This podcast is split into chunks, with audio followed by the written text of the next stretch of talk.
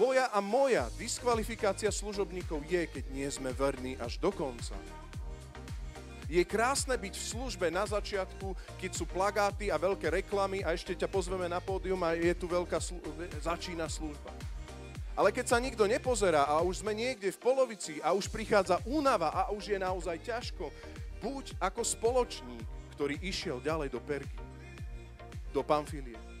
Choď ďalej, až pokým sa neukončí, až kým sa naozaj neskončí táto misia.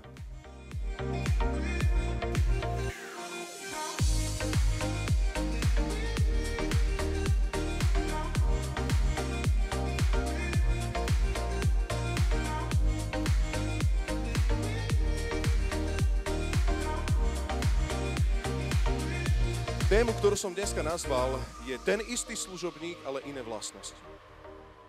Možno sa ti zdá tento názov taký trošku paradoxný, ale ja ti chcem povedať, že ty máš svoj občiansky, máš svoje meno, máš svoje priezvisko, máš svoje nejaké číslo občianskeho, rodné číslo, že? Máme.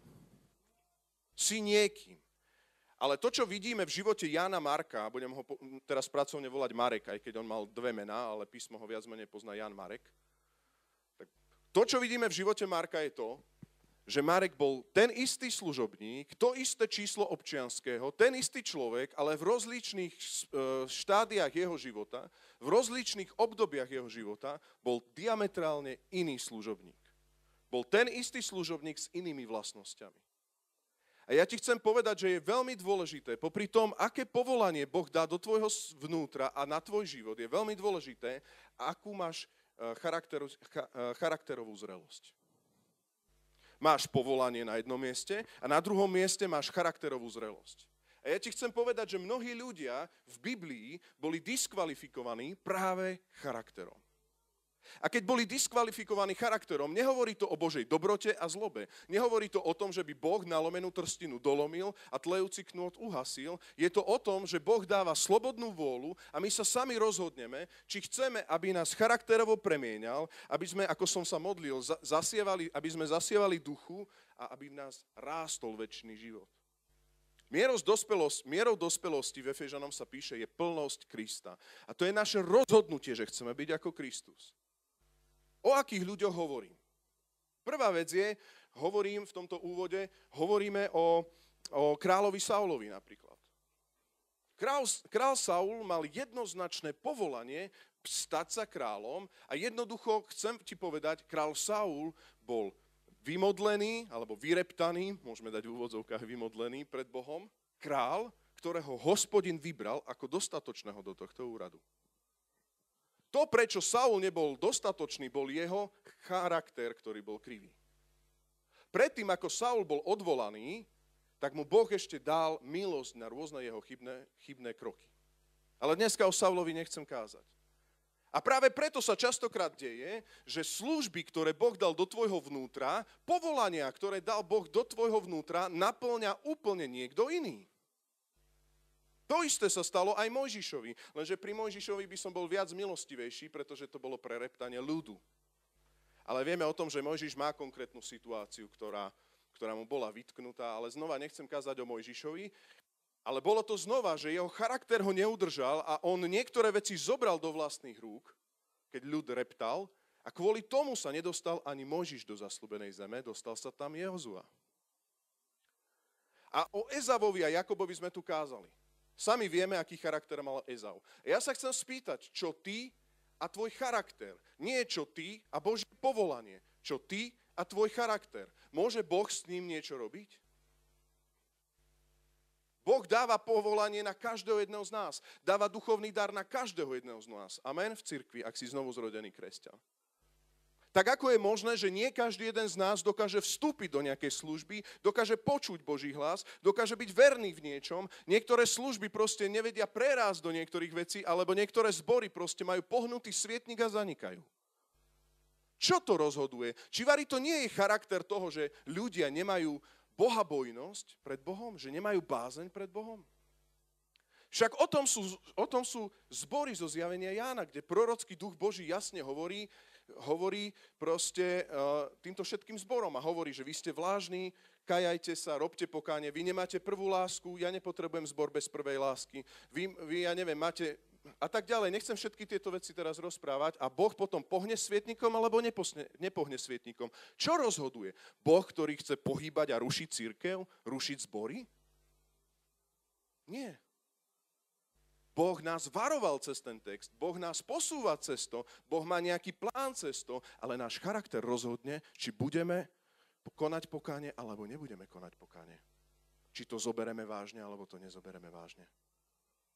A teraz poďme trošku na zem. Týka sa to aj nás. Každého jedného z nás. Žiješ nejaký život s Božím povolaním. Boh má konkrétne povolanie na tvoj život. A ja ti chcem povedať, vôbec nie je jedno, či necháš Boha, aby budoval tvoj charakter, alebo si povieš, že ja som Rasto rozmaznaný. Ja som proste Rasto nepoužiteľný. To mal byť vtip. Stretol som sa s jedným človekom, a toto bude skutočný príbeh, ktorý mi rozprával a bol taký zrazu taký vlažnejšie obdobie, mal naozaj, to vidíte, v tom zmysle, že holdoval pijatike a fajčil vo veľkom a tak ďalej a chodil do zboru a proste ja som si ho pamätal ako úplne iného kresťana, dobre? Vôbec ho nemáte šancu poznať, takže preto hovorím túto ilustráciu. A ja som sa spýtal, počúvaj ma, že čo sa s tebou deje? Prečo? A vieš, čo mi na to odpovedal? Ale ja vieš čo, ja nie som taký ako ty. Nikdy som nebol taký ako ty. Ja som taký tajný učeník Ježíša Krista. Počujete ten termín? Ja som ho viackrát už potom používal, lebo som sa tam skoro začal smiať pred ním inak. Aj som sa asi smial, aj keď to je do plaču. Že on mi tam normálne sebavedomo povie, že čau, ja som tajný učeník Ježíša Krista. Zahoďme tieto veci preč. Ty naozaj chceš vyhľadávať Samsona? Vieš čo, ja som taký holohlavý, bez sily, ale Bohom povolaný kedysi Rasto Majer. Alebo ja som taký Saul, že Boh mi dal proste kráľovstvo a mal som, celé kráľovstvo mi dal, mám ho spravovať a mám prinášať Božie princípy do toho, ale dneska som ošklbaný a nejaký Dávid mi to preberá, teší ma Saul. Ako sa chceš proste reálne predstavovať? A ja ti chcem povedať, že najväčšou slávou je Božie potvrdenie na tvojom živote. Môžeme to spolu povedať? Tou najväčšou slávou je Božie potvrdenie na tvojom živote. A chcem ti povedať, každý môže byť potvrdený. Každý jeden môže byť potvrdený Bohom. Nalistujme si, a dneska budem mať takú kázeň, že prejdeme si naozaj veľa kapitol zo skutkov, takže budem vyskakovať, ale môžete si listovať. Dobre, všade vždy poviem paralelku. Takže skutky apoštolov, poprosím vás, 12. kapitola. A už ideme k Markovi. Skutky 12. A teším sa každému z vás, ktorý to budete sledovať. Dobre? Sledujme to. Zaužívajme si tento dobrozvyk v cirkvi, že si nosíme aj Bibliu do zboru. Skutky 12.12 začínam, 12.13 a potom preskočím, kde poviem v tejto kapitole. Dobre? Treba si nosiť Bibliu, treba si nosiť Bibliu, naozaj. Treba si nosiť Bibliu. Dobre, takže čítam. Skutky 12.12.13. S tým vedomím prišiel z kontextu Peter z väznice, hej. S tým vedomím prišiel k domu Márie, matky Jána, ktorý sa volal Marek. To si všímame. Tu bolo mnoho zhromaždených, ktorí sa modlili. Keď zabuchal na dvere brány, vyšla von slúžka menom Rodé a načúvala. Preskočíme do 24. verša. A Božie slovo však rástlo a rozmáhalo sa. Keď Barnabáš a Šavol sa po skončení služby vrátili do Jeruzalema, vzali so sebou aj Jána, ktorý sa volal Marek. 13. kapitola, 1. verš, pokračujeme. V antiochijskej cirkvi boli prorokmi a učiteľmi Barnabáš, Simeon, ktorému hovorili Niger, Lucius Cirei, Manaen, ktorý v detstve rástol spolu s tetrarchom Herodesom a Šavol. Keď slúžili Pánovi a postili sa, povedal im Duch Svätý: Oddelte mi Barnabáša a Šavla Pavla, hej, na dielo, na ktoré som ich povolal. Potom sa postili a modlili sa a keď vložili na nich ruky, prepustili ich. Oni vyslaní Duchom Svätým prišli do Seleukie a odtiaľ sa preplavili na Cyprus. Keď prišli do Salamíny, hlásali Božie slovo v židovských synagógach a ako pomocníka mali so sebou aj Jána. Ján Marek, dobre?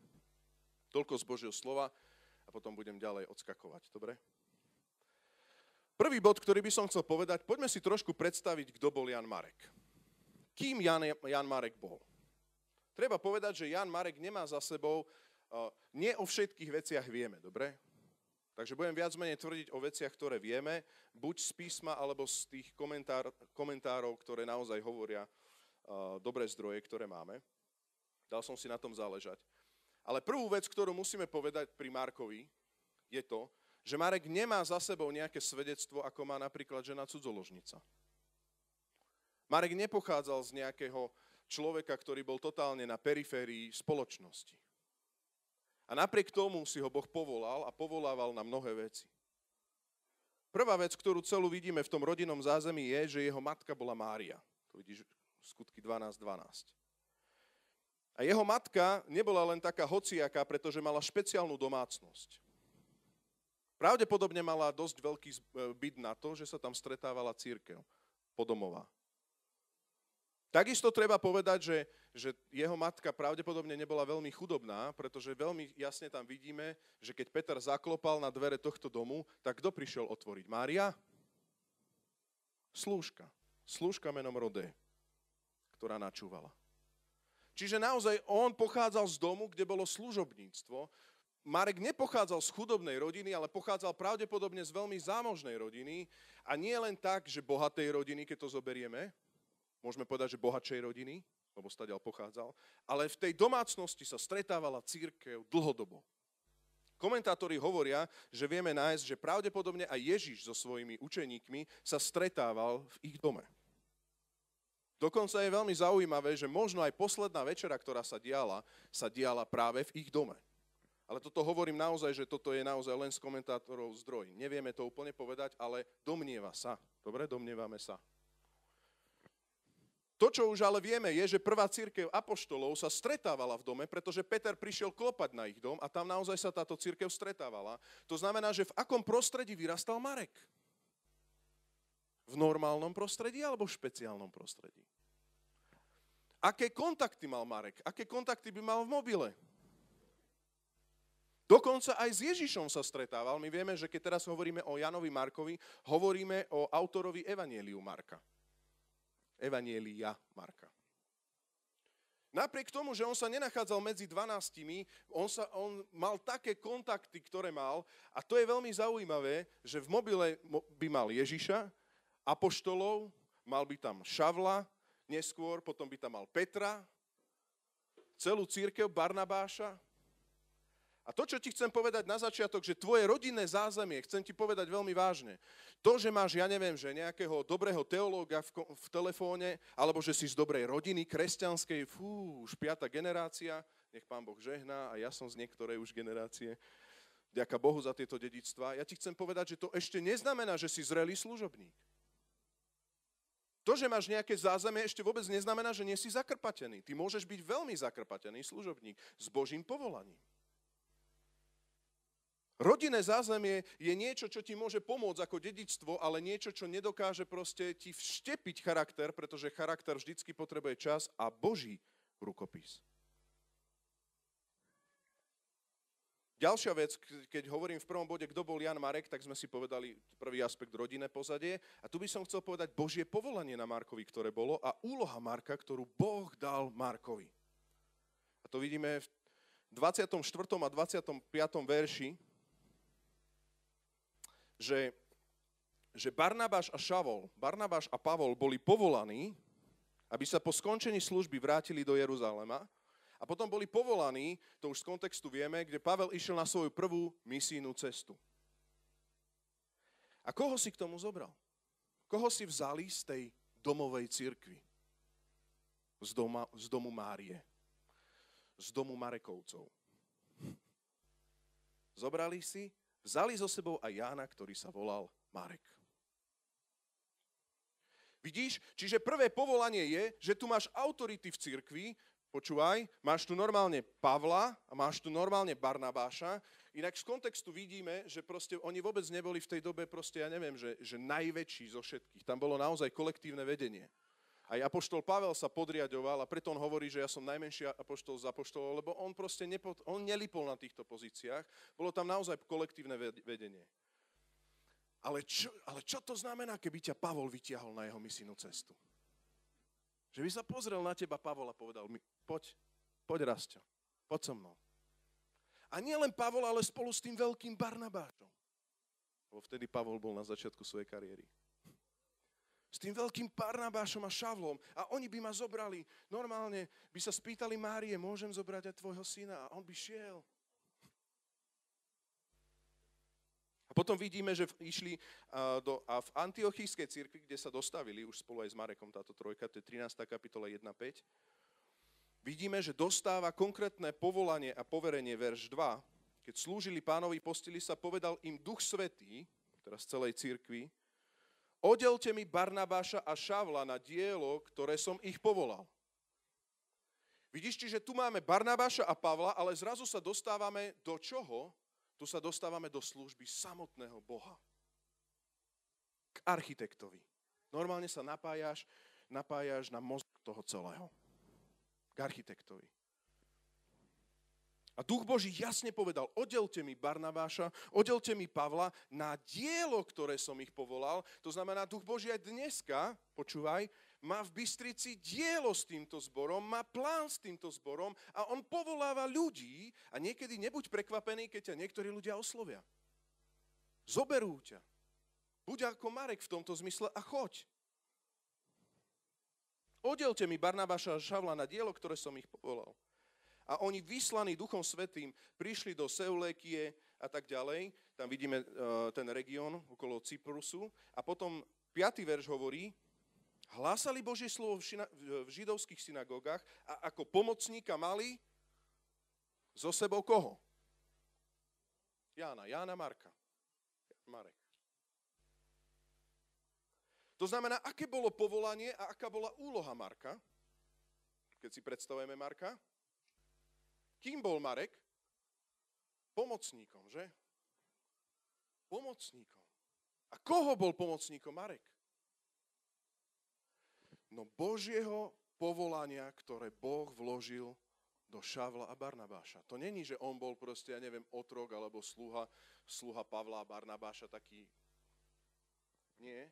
Tu cirkev rozpoznala konkrétny front, a teraz počuje, tu by som chcel hovoriť nielen o nejakom, že hneď teraz Pavel je automaticky, ja neviem, kto to je, no tak to je hneď kazateľ, vôbec nechcem to takto. Takto nerozmýšľaj a nevykladaj.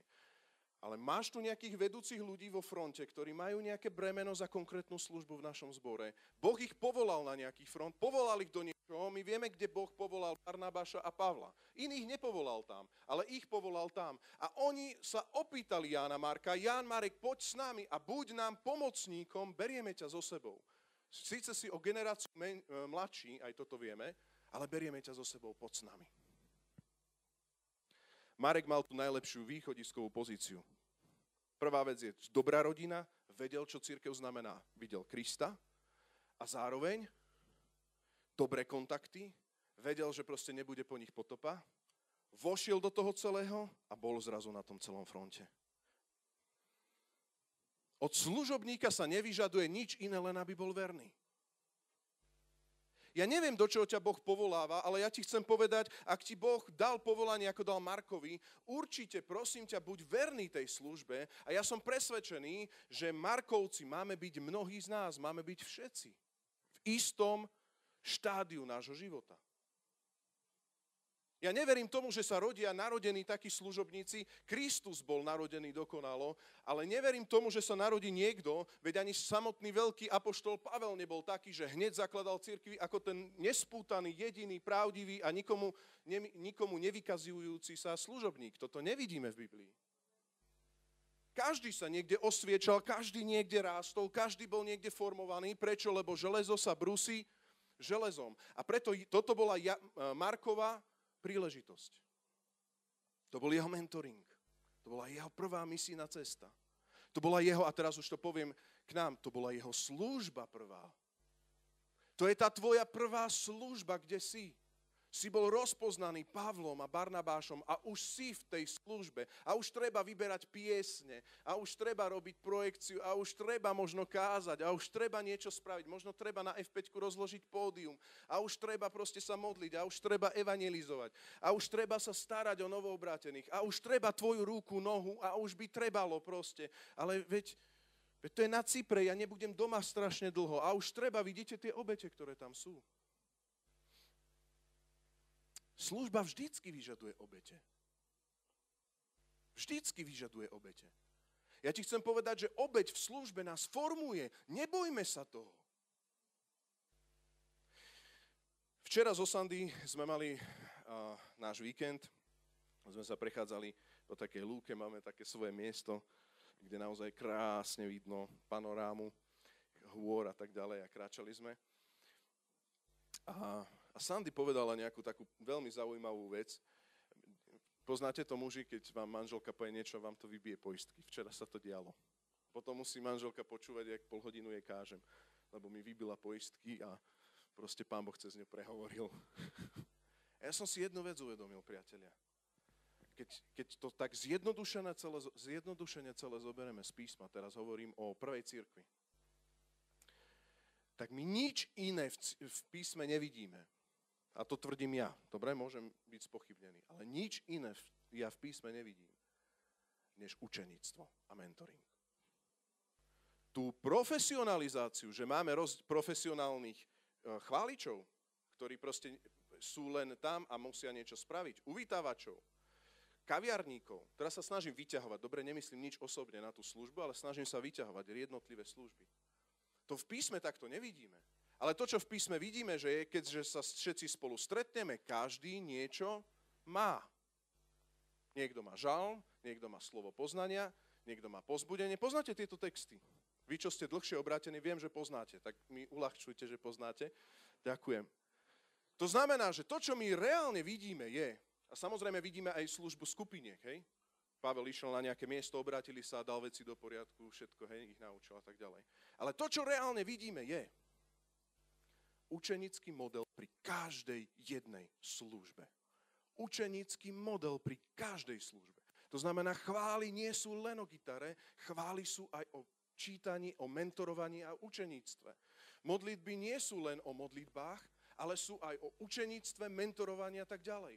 Biblická skupinka nie je len o skupinke a zdieľaní, ale je o vyučovaní, mentorovaní a tak ďalej. Z toho vznikali Timoteovia, Títovia a Ján Marek bol presne takýto človek. Nevedeli sme, čo tam bude. Nevedel podľa mňa, čo tam bude. Ale to, čo bolo to, že Marek mal byť pomocníkom a to, čo bolo treba robiť, mal byť k dispozícii. Učenický model. Či toto nevidíme u Ježiša a jeho učeníkoch? Vidíme. Takže včera takáto sprška. Druhý bod, ktorý by som chcel povedať je, posuniem to teda ďalej. Toto bolo predstavenie Jána Marka. Ale tu som chcel povedať, každý máš byť na fronte niekde zachytený v učeníckom procese. Prečo? Lebo všetci máme čítať Bibliu. Nie len tí, čo chodíme na skupinku. To je uvedomelé čítanie a my to podporujeme a chceme.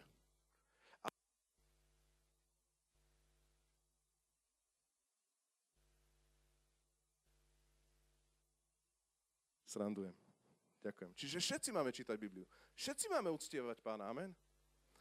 Všetci máme proste nejaký talent, nejakú hrivnu. To znamená, všetci máme nejaký v občianskom nejaký kód od Pána, že áno, tento frontík, Rasto, tento frontík. Všetci, keď sme sa znovu narodili, sme boli najskôr duchovné babetka a museli sme sa naučiť počuť Boží hlas. Všetci. Čiže ak tu máme nejaké spoločné faktory, my reálne sme niekde zapojení v Božom diele. Preto sa niekde zapoj. A Marek bol zapojený pri Pavlovi a Barnabášovi.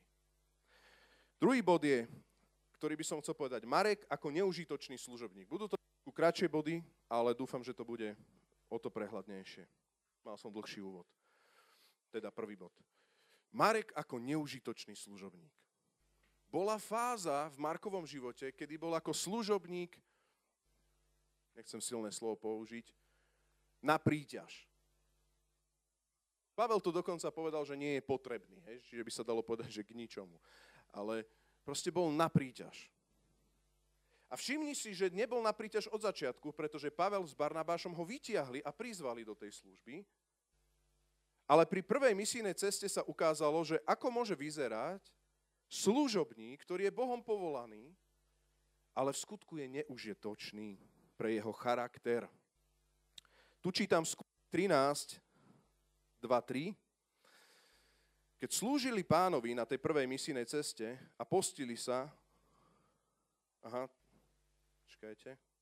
skutky 13, 15, prepačte.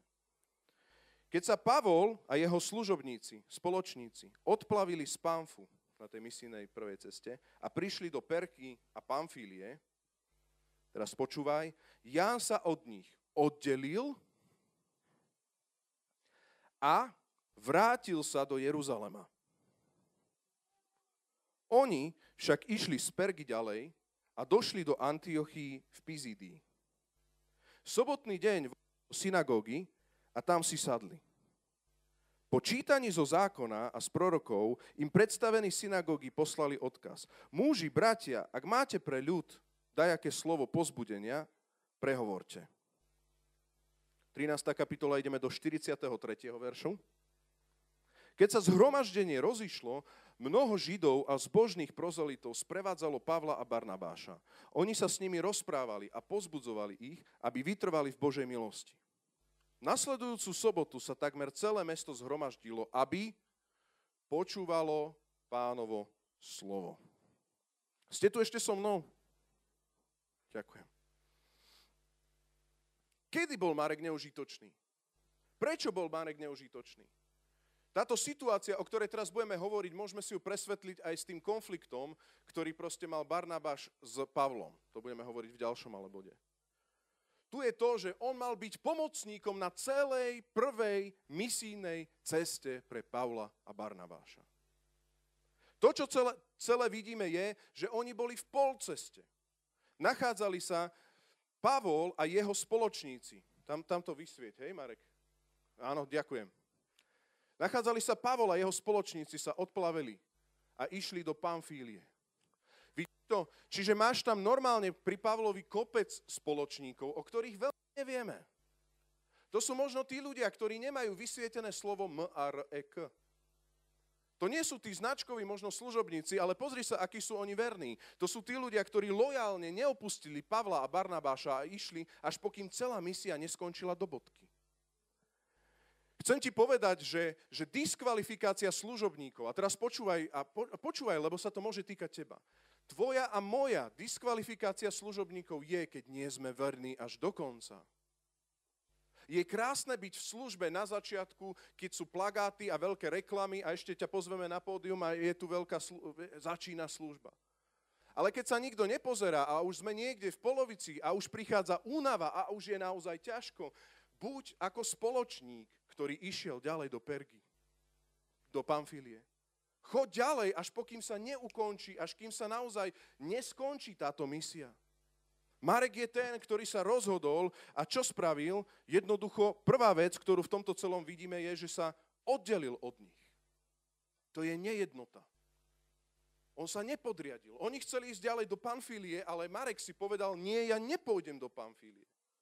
To sú ľudia, ktorí povedia, že chceme ísť ďalej, túto Božie dielo pôjde ďalej, my chceme robiť v tejto službe, na tom fronte, kde si dal záväzok. Počúvaj, na tom fronte, kde si dal záväzok, chcú niečo ešte ďalej robiť a ty povieš, nie, ja nepôjdem ďalej, ja nebudem ďalej, ja končím. A ešte je problém, že ročný záväzok je skončený v pol roku. Ročný záväzok je skončený v pol roku. A tu máme jeho spoločníkov, ktorí išli s ním tiež ďalej. Filipským 2:3-4 hovorí, nič nerobte z žiadostivosti, ani pre márnu slávu, ale radšej v pokore pokladajte iných za vyšších od seba a nevyhľadávajte iba svoje záujmy, ale záujmy druhých. Druhá vec je, že bol individualista Ján Marek. To je to, čo ho diskvalifikovalo. Čiže bol nejednotný a oddelil sa, čiže zrušil jednotu a bol individualista. Vrátil sa naspäť do Jeruzalema. On sa v polčase, verš 13b, rozhodol si dať svoju víziu. To je duchovný Marek, čo? Povolaný Marek všetko pozná, referencie, kontakty v telefóne, ale toto už je veľa. Dneska už mi odtyklo, stačí mi. Dobre, akože, dobre Pavel s Barnabášom, hej, no ešte ste nepobehali všetky mesta, ja idem domov. Takže moja vízia je, ja budem slúžiť, idem naspäť do Jeruzalema. Ale aké povolanie dostal Pavel a Barnabáš, ktoré rozpoznala celá cirkev, to sme čítali na začiatku, keď na nich kladli ruky a ich uvoľnili? To bola konkrétna misijná cesta s konkrétnymi vecami, kde ich Duch Boží mal viesť. A Ján Marek im povedal áno pri tomto oddelení do tejto služby. Posledný, tretí aspekt, ktorý v tomto celom vidíme, je, že Duch Boží cez Pavla a Barnabáša konal aj bez Marka. Verš 44. Čiže tu môžeme vidieť, či sa náhodou nepomýlili. Nie? A verš 44 hovorí, že nasledujúcu sobotu sa takmer celé mesto zhromaždilo, aby počulo Pánovo slovo. Častokrát Markovci, ktorí povedia úplne už nevládzu, tak sú ešte aj prekvapení, že potom naozaj Pán Boh dá prielom a vypočuje sa to celé. Že proste Pán tam bol. Sice bez nich, ale Pán tam bol. Ale nebuď taký flegmatik, však ja som tak duchovný, že mne to jedno. Sláva Bohu, že tam Pán bol. Vieš čo, ja ti chcem povedať, že Pavel sa s Barnabášom ostro pohádal a povedal, takýto Marek mi je k ničomu. Čiže služobník, ktorého Pavel už nechcel. Poďme ďalej. Bod 3. Čiže Marek ako nepoužiteľný služobník bol 2. Bod 2. Tretie, bod 3 je Marek ako relatívna pomoc do služby. Čiže už odtýkáva čas. Marek sa neosvedčil a urobil si zlé renomé. Prichádza druhá misijná cesta Pavla. Normálne, že reparát. Druhá misijná cesta. A tu sa hýbeme. Skutky 15. Pôjdeme najskôr 22. verš.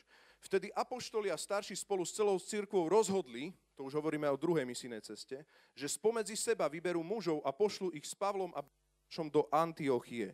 Boli to Júda, príjmením Barsabáš, a Sílas, poprední muži medzi bratmi. Všimni si, že Marek odtykávaním času po prvej misijnej ceste, on sa vrátil, kde sa vrátil Marek?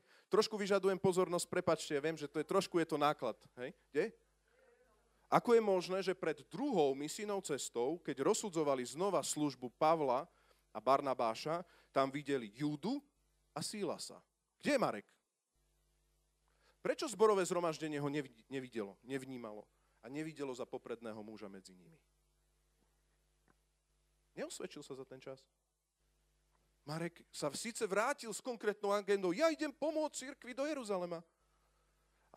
Ale za ten čas jeho služba bola taká, že sa nestal popredným mužom, nestal sa osvedčeným a nestal sa tým, ktorého by, nie že Pavel s osobným konfliktom, ale cirkev nevyslala Marka do prvej línie. Čítajme ďalej, verš 32. Júda a Sílas, to už vyšli na tú druhú misijnú cestu, Júda a Sílas mnohými slovami pozbudzovali a posilňovali bratov, lebo oni boli prorokmi. Po istom čase sa s bratmi, v kontext je Pavel a Barnabáš, po istom čase sa s bratmi v pokoji rozlúčili, aby sa vrátili k tým, čo ich vyslali. Není to to isté, čo mal Marek predtým? Vidíte, druhá misijná cesta. A po istom čase, čo? Sa s bratmi, s Pavlom a Barnabášom v pokoji rozlúčili. To znamená, že Marek sa v nepokoji. To znamená, že dalo sa s Pavlom a Barnabášom v pokoji rozlúčiť. My reálne úplne nevieme, aké sú tam dôvody. Fakt nevieme, tam je to trošku obmedzené. Ale to, čo vidíme, je, že Marek sa nerozlúčil takýmto spôsobom, ako sa rozlúčil Sílas a Júda. Po istom čase, keď sa naplnila táto misia, a my vieme a vidíme v kontexte, že sa tá misia v Antiochii naplnila, to tam vidíme z kontextu, sa potom v pokoji rozlúčili a vrátili sa naspäť do Jeruzalema. Čiže osvedčený služobník, teraz počúvaj, nie je ten, ktorý sa narodil do tej najkresťanskejšej rodiny Billy Grahama. Osvedčený služobník je ten, ktorý je verný kým neskončí celá misia.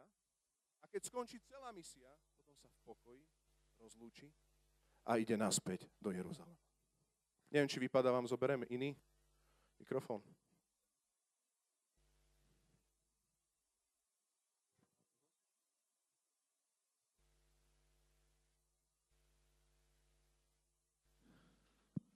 Idem.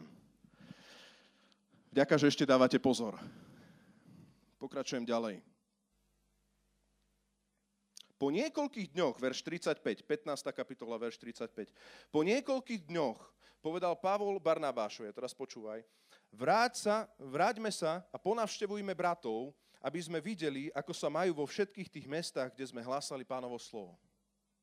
A Barnabáš chcel vziať so sebou aj Jána príjmením Marek. Vidíte? Zrazu sa Marek tam napadol. Teda dostal do tej diskusie. Ale Pavel usúdil, že netreba brať so sebou toho, čítajte so mnou, kto ich v Pamfýlii opustil a nešiel pracovať vedno s nimi. Ešte raz to prečítajme.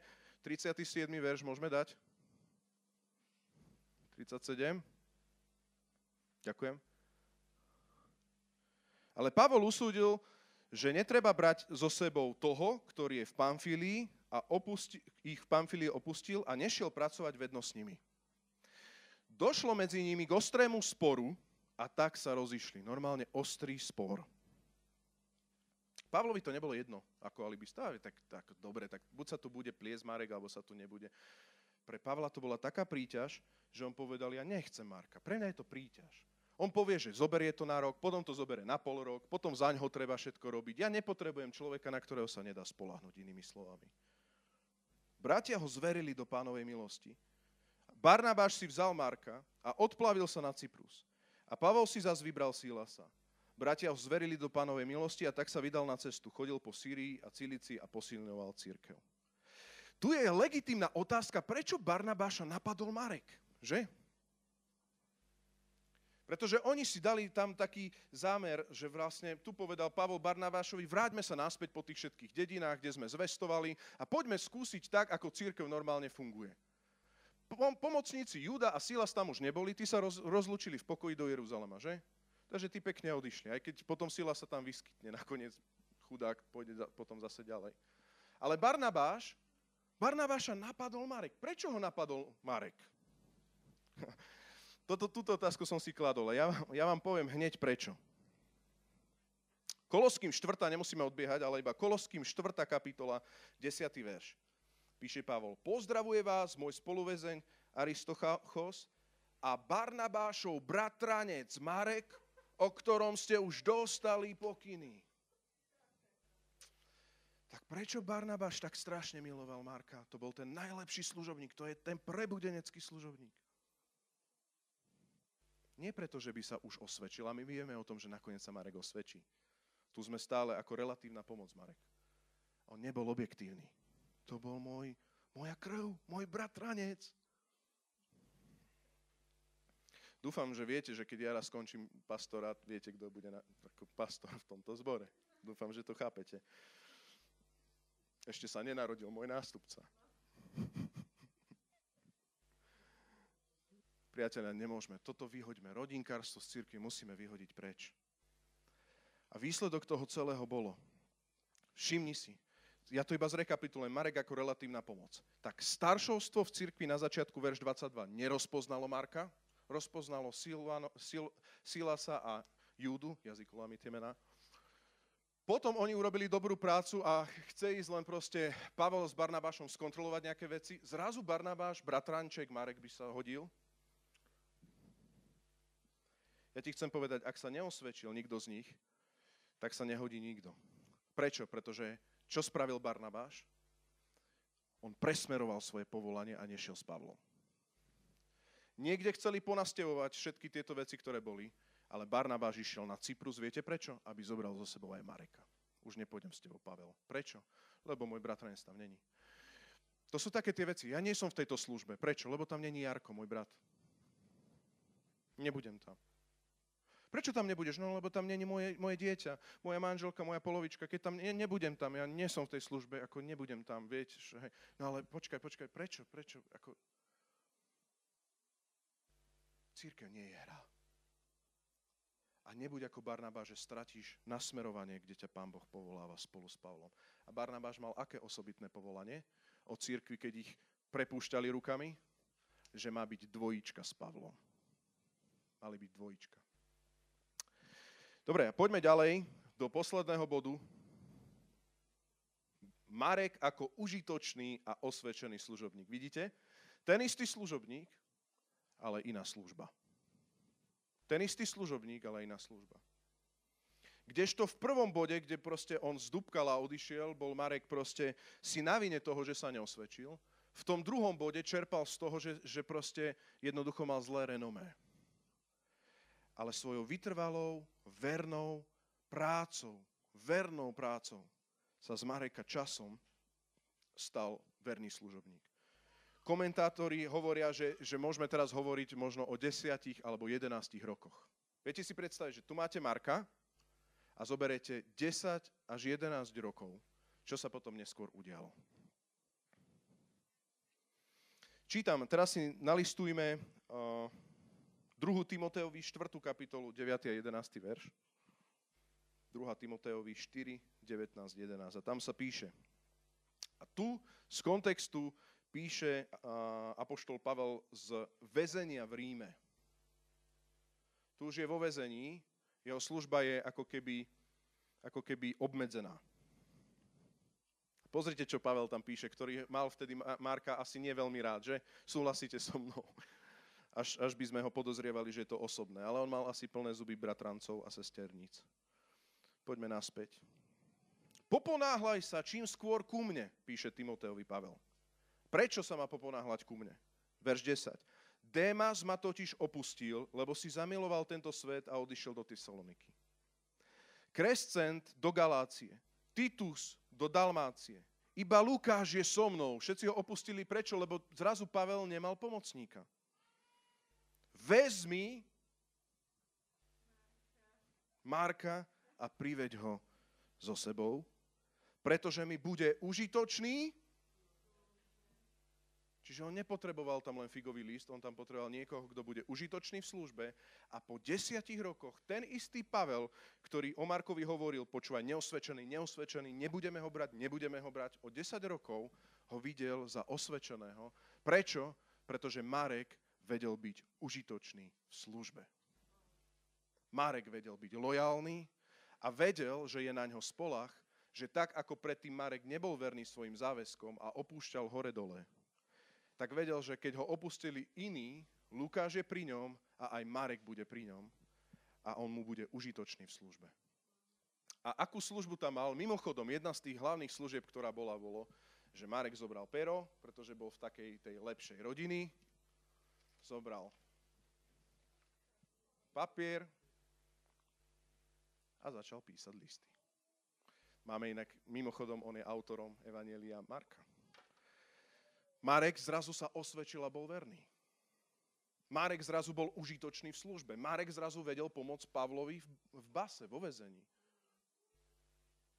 Ten istý Marek, ktorý zo začiatku myslel len na seba a na svoju vernosť a na svoje veci Jeruzalémov a týchto vecí, ten istý Marek zrazu bol užitočný na víziu Božiu, ktorú Pán Boh dal. A Pavel bol vo väzení a Boh mal stále víziu pre Pavla, že?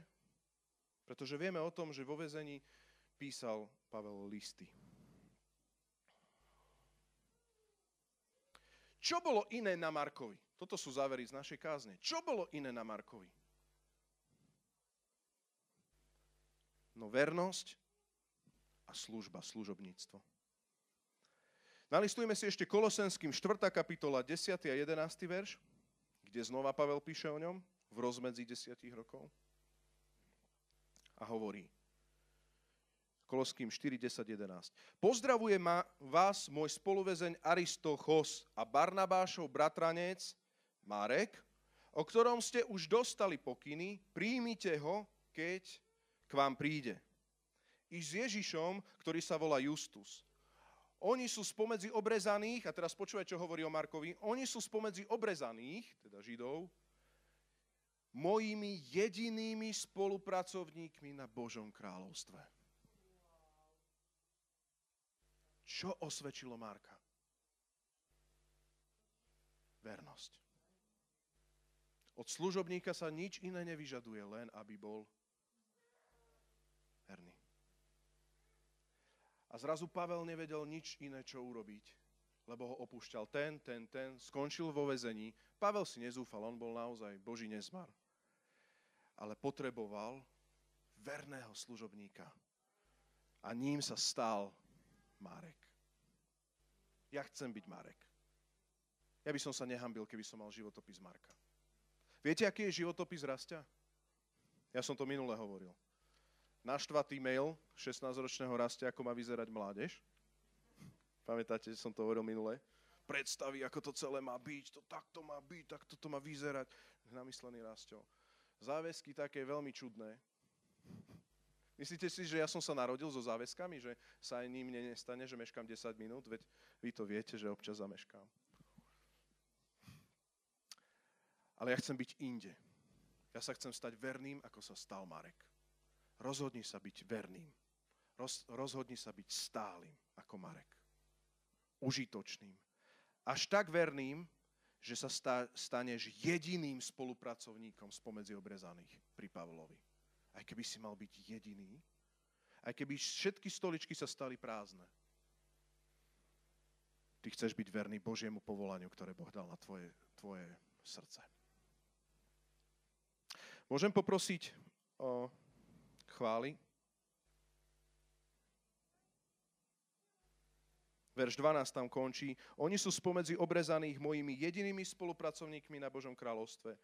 Oni mi boli útechou. Takíto služobníci sú útechou. Radosťou, nie trápením, že je nadbytočný Marek. Zrazu je Marek, ten istý Marek, radosťou a útechou.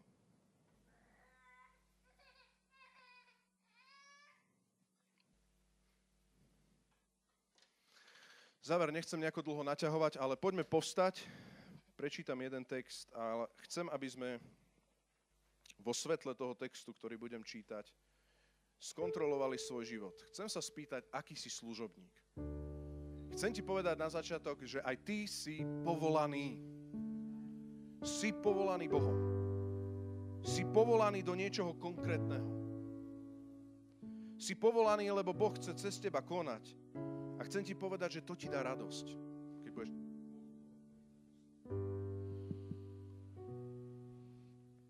Chcem sa ťa spýtať, čo a tvoje záväzky. Bol si verný tým minulým?